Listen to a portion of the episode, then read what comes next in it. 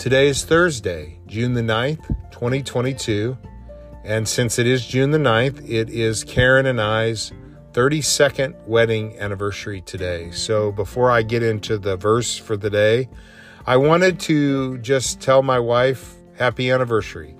Karen faithfully listens to this podcast every day, and it really kind of shows you the type of person she is. She has been my biggest fan and my biggest supporter when it comes to life and ministry. And I just cannot imagine my life without her. And so I just wanted to tell her how much I loved her and and I just appreciate her so much and I am grateful to God every day that he brought her into my life. So happy anniversary Karen. I hope it's a special day for you. For the rest of you, we are going to look at a verse and Karen too, but we're going to look at Romans chapter 5 and verse number 9. The verse says this Much more than, having now been justified by his blood, we shall be saved from wrath through him. You know, I've watched a lot of juries or trials, I should say, by jury, and it's pretty special when you see somebody who maybe thinks they're going to be told that they're guilty, but instead are, are told that they're not guilty. And it's powerful to see their reaction.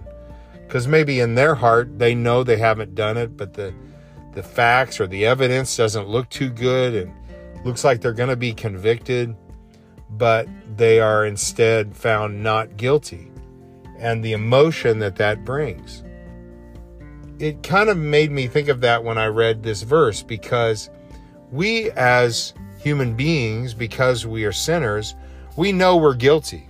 We know that we deserve the punishment of God, the judgment of God.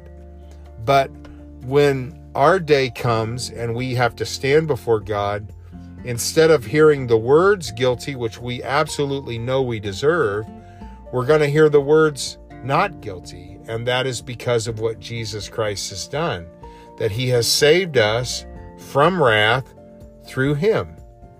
So when we think about that, it really, really should humble us. It should cause us to realize how blessed we are and, and how grateful we are to God because without the sacrifice of Jesus Christ, without Jesus coming, we would have no case before we have no case before God. But because of Jesus, because of his great gift, we are seen as righteous before God. And even though we know we're guilty, on the judgment day, we will hear the words, not guilty. Enter into the joy of the Lord. And it's all because of Jesus. So, Jesus, we thank you for your great gift to us. May we never take it for granted, and may it consistently humble us and drive us to praise. Thank you, Jesus, for all you've done. We love you and pray that we live for you. In your name we pray. Amen. Have a great Thursday, everybody. Talk to you tomorrow.